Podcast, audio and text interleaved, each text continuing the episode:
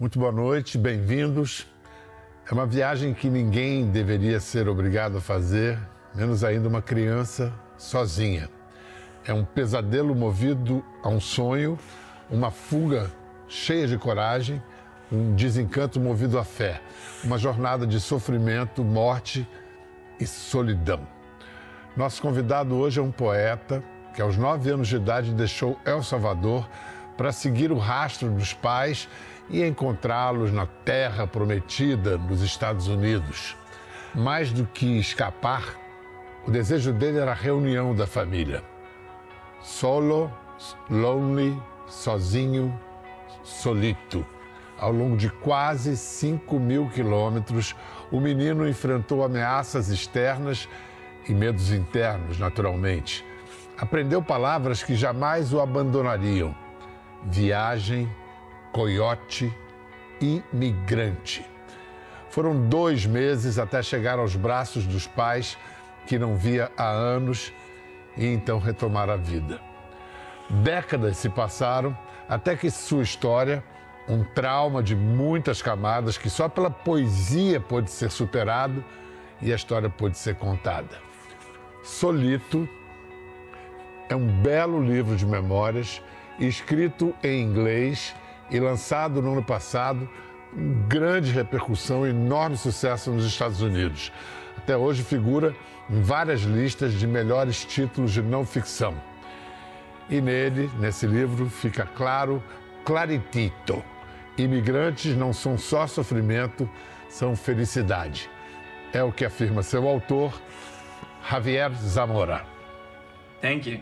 Javier, uh, your mother tongue is Spanish, but for most of your life now, your main means of expression is English. So, what are the main differences between your persona when you speak Spanish and when you speak English? Because we have different personas for each language that we we use. Don't you agree there?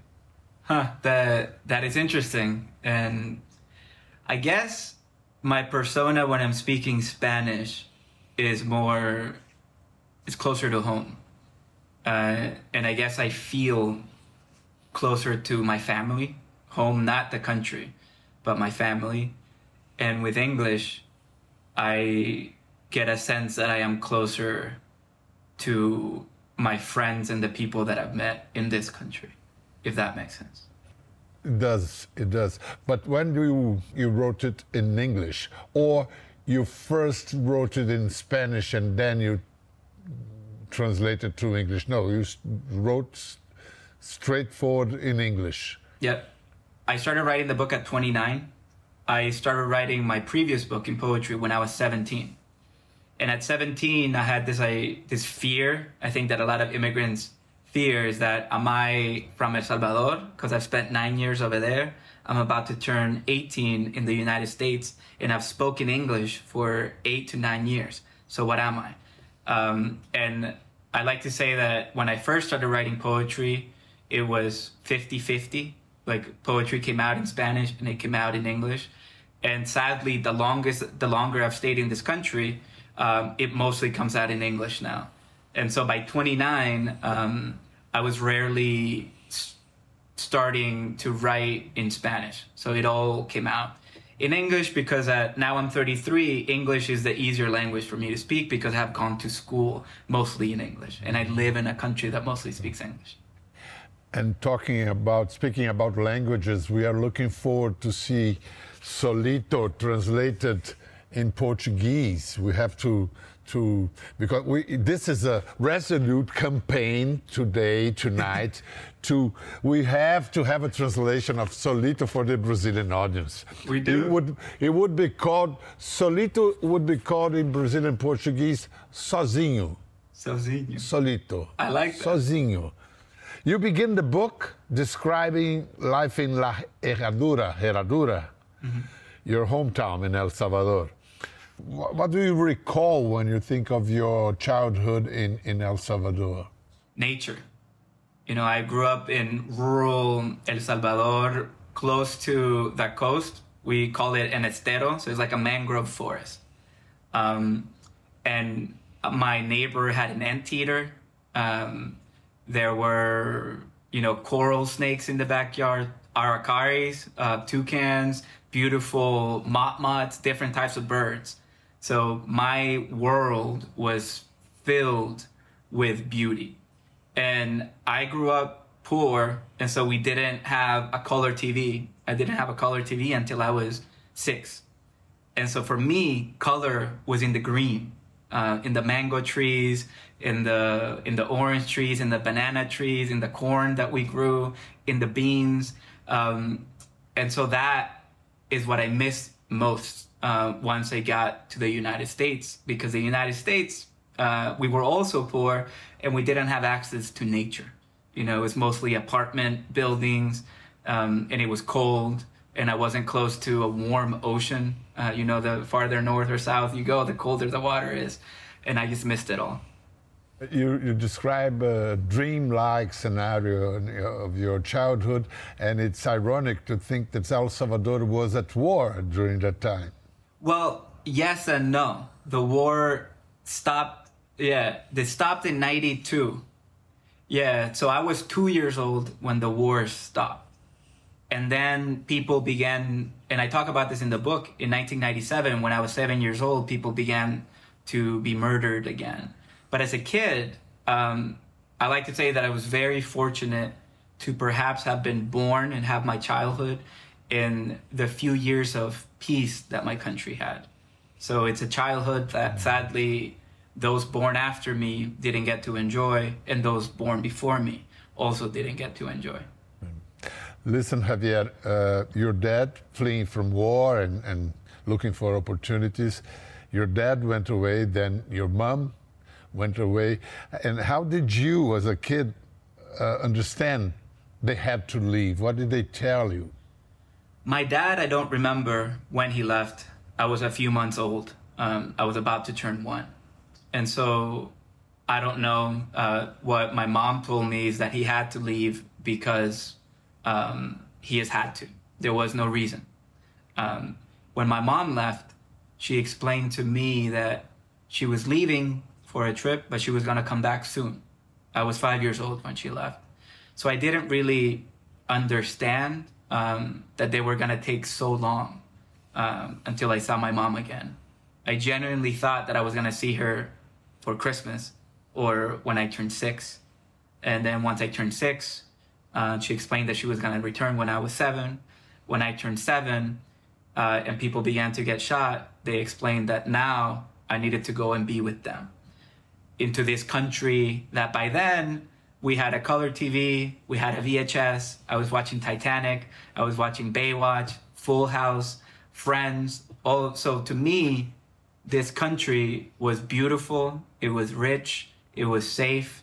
And it was a country that I really wanted to go to because I wanted to swim in the Baywatch beach. You know, I wanted to go to Malibu. And I thought that my parents lived in Malibu, but they did not live in Malibu how did you call America then? Is La, La USA? La USA. La USA. well, I, I want to show the little Xavier, Javier, when, he, when you were seven. I want to show to our audience. We found this in your social media. Let's uh, have a look at that. Seems like a very comfortable and happy boy. Who's there with you, Javier? That's my Aunt Mali.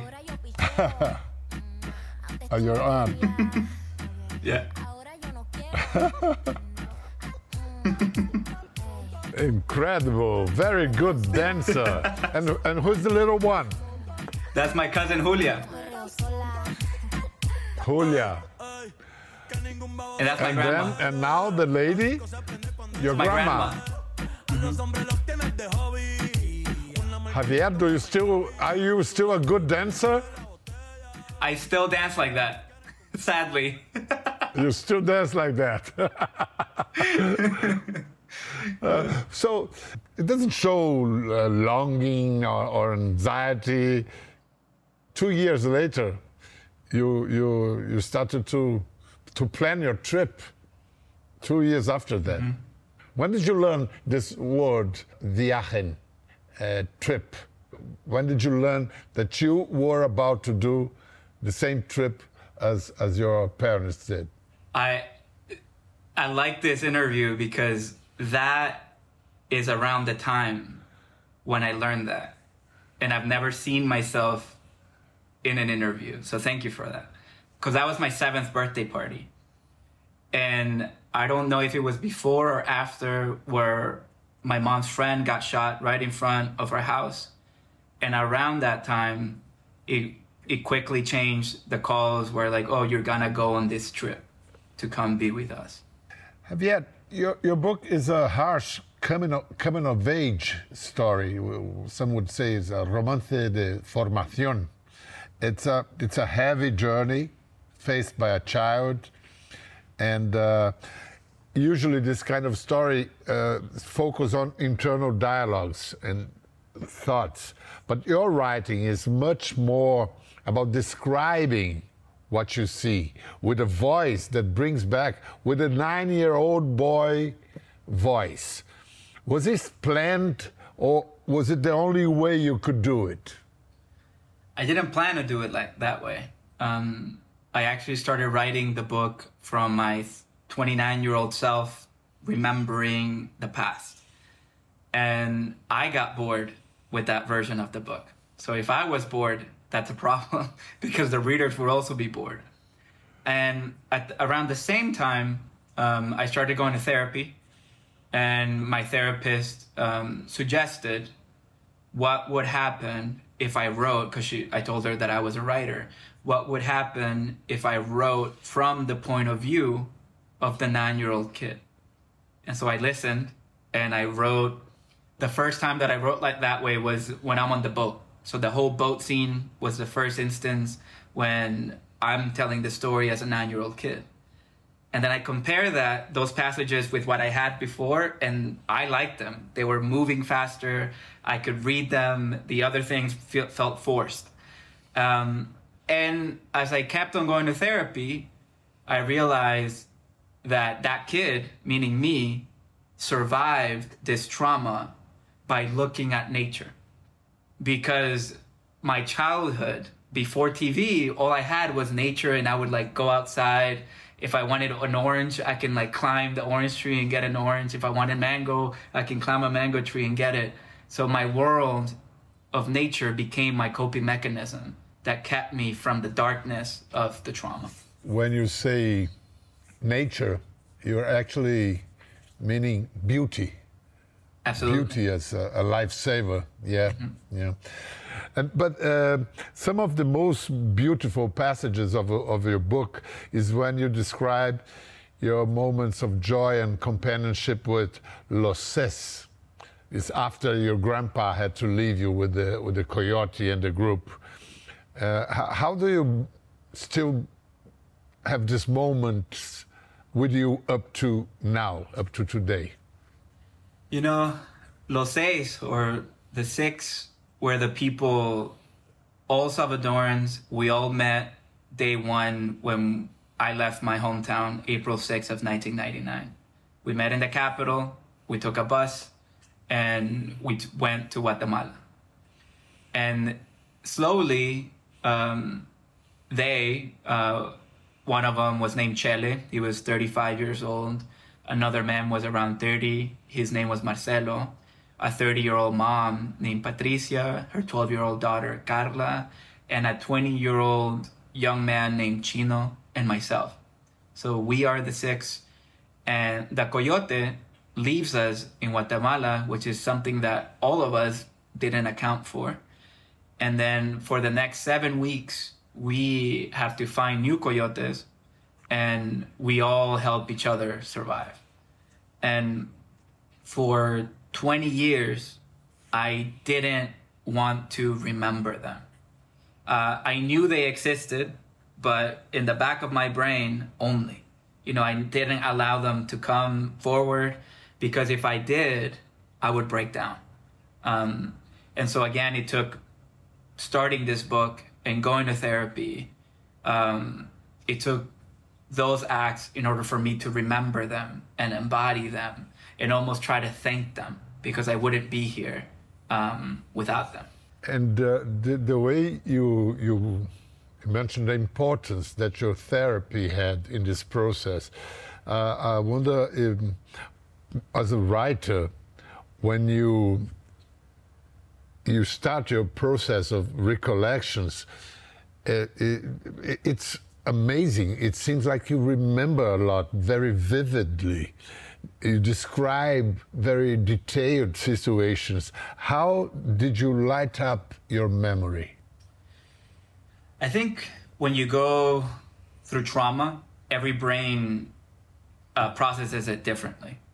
For me, um, and I think it had a lot to do with growing up in rural El Salvador. My brain chose to remember the hardest parts. So those things I always carried with me. I will carry them with me for the rest of my life.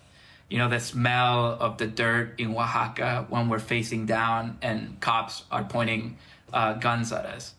I can still smell that. Um, what was hard is that once you no longer are in a life and death situation, meaning my life in the United States, I, I, those details will come out when I didn't expect them or when I didn't want them to.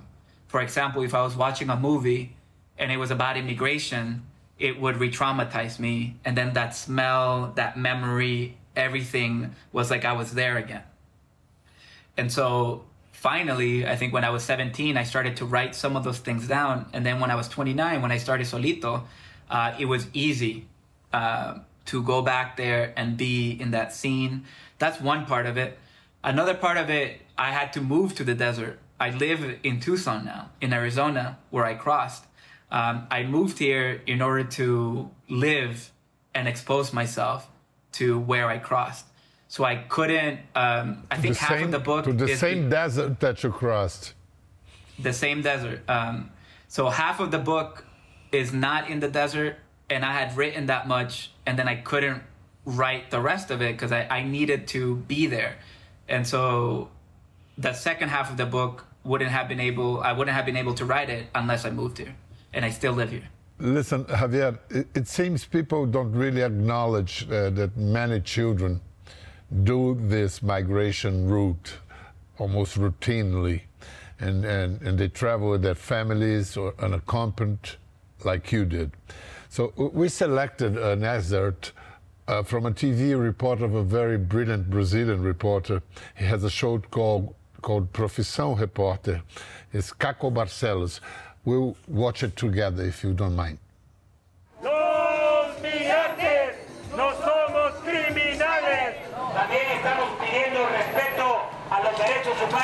A manifestação do México reúne quem foge da miséria e da violência, como esse menino de El Salvador, Luiz, de 11 anos.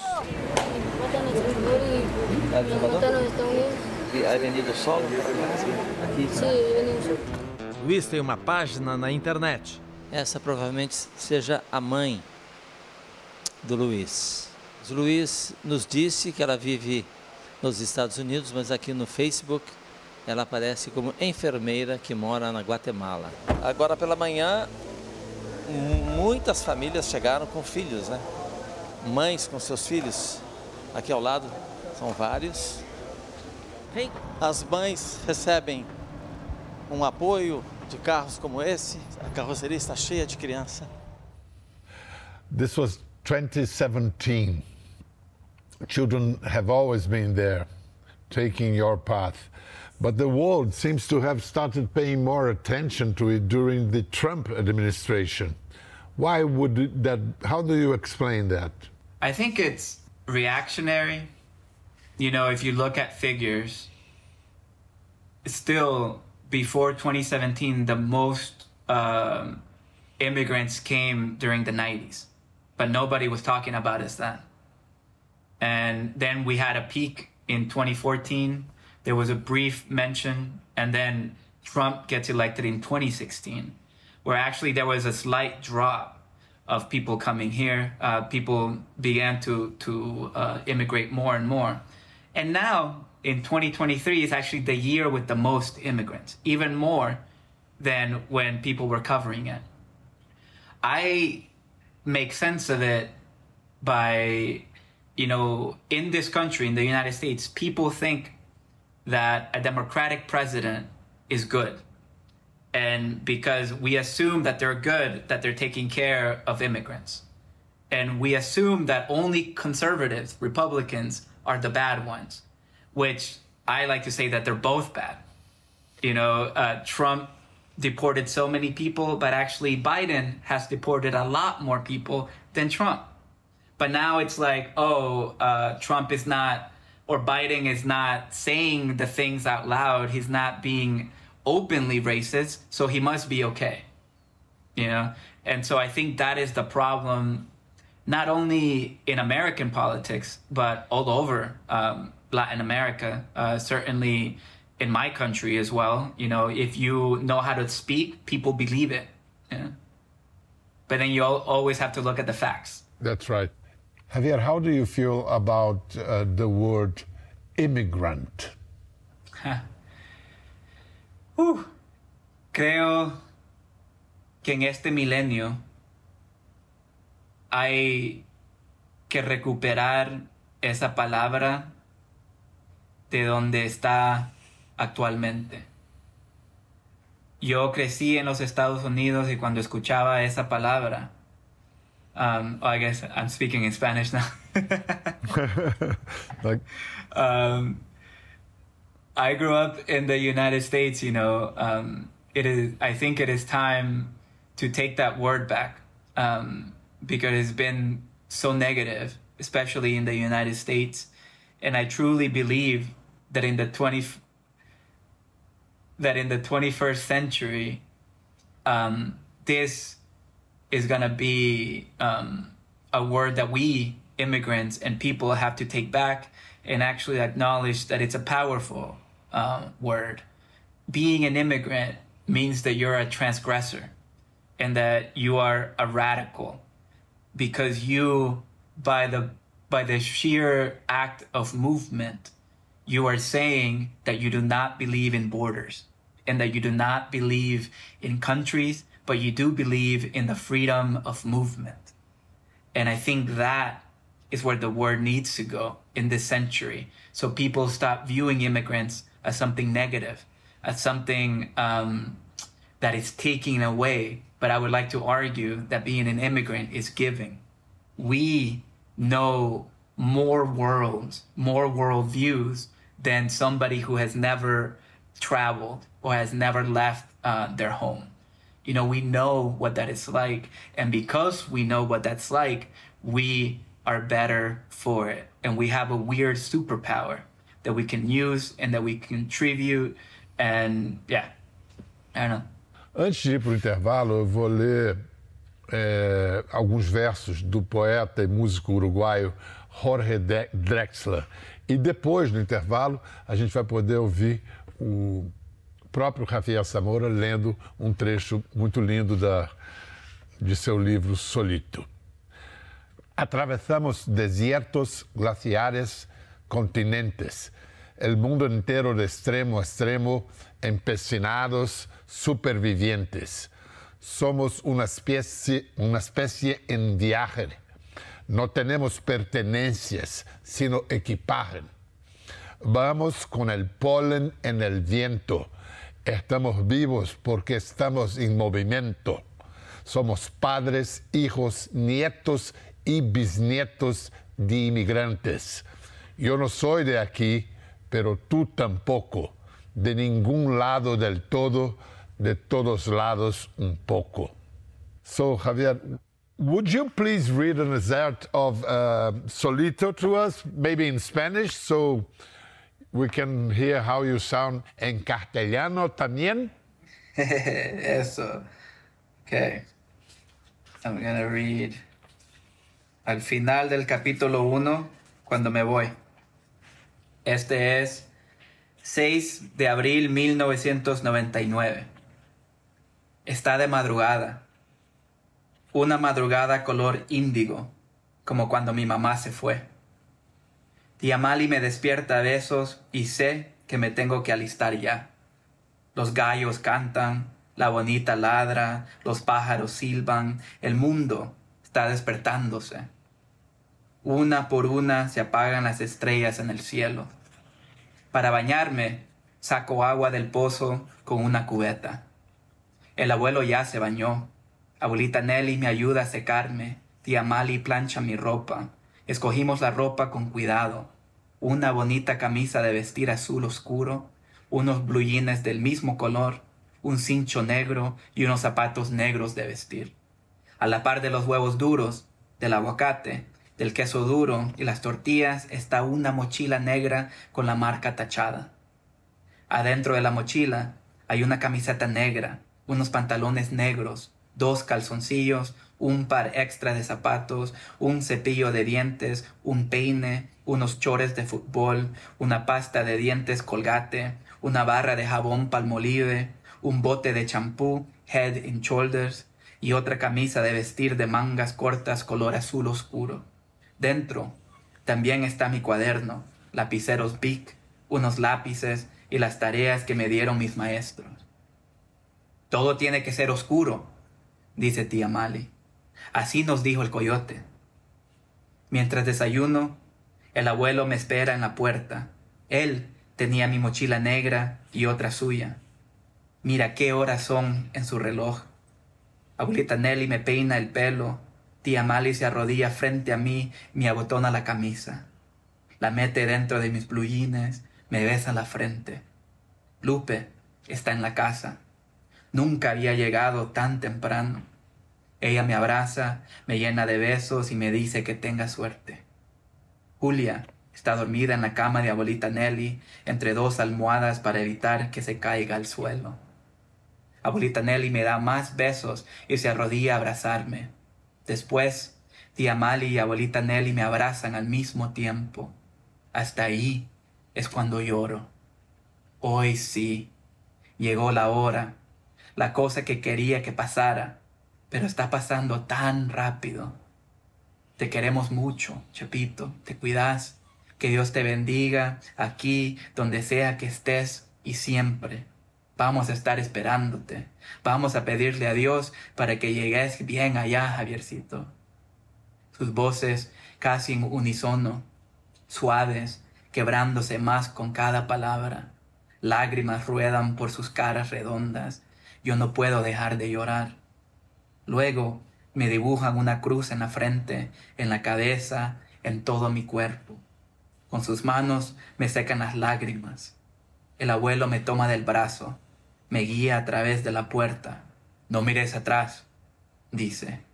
Pero igual, miro. Veo a abuelita Nelly y tía Mal en medio de la puerta, abrazadas, y Lupe tiene los hombros de ellas en sus manos.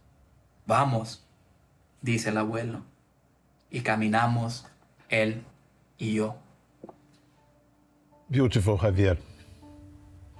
It's harder to ignore a kid, as you say. Muito obrigado, Javier. Thank you. Mais uma vez, a gente recomenda a leitura de Solito para quem lê em espanhol ou em inglês, já é possível comprar e espera uma atitude das editoras do Brasil para que traduzam e lançam e lancem Solito em português aqui para o leitor brasileiro. Até a próxima. Quer ver mais? Entre no Globoplay.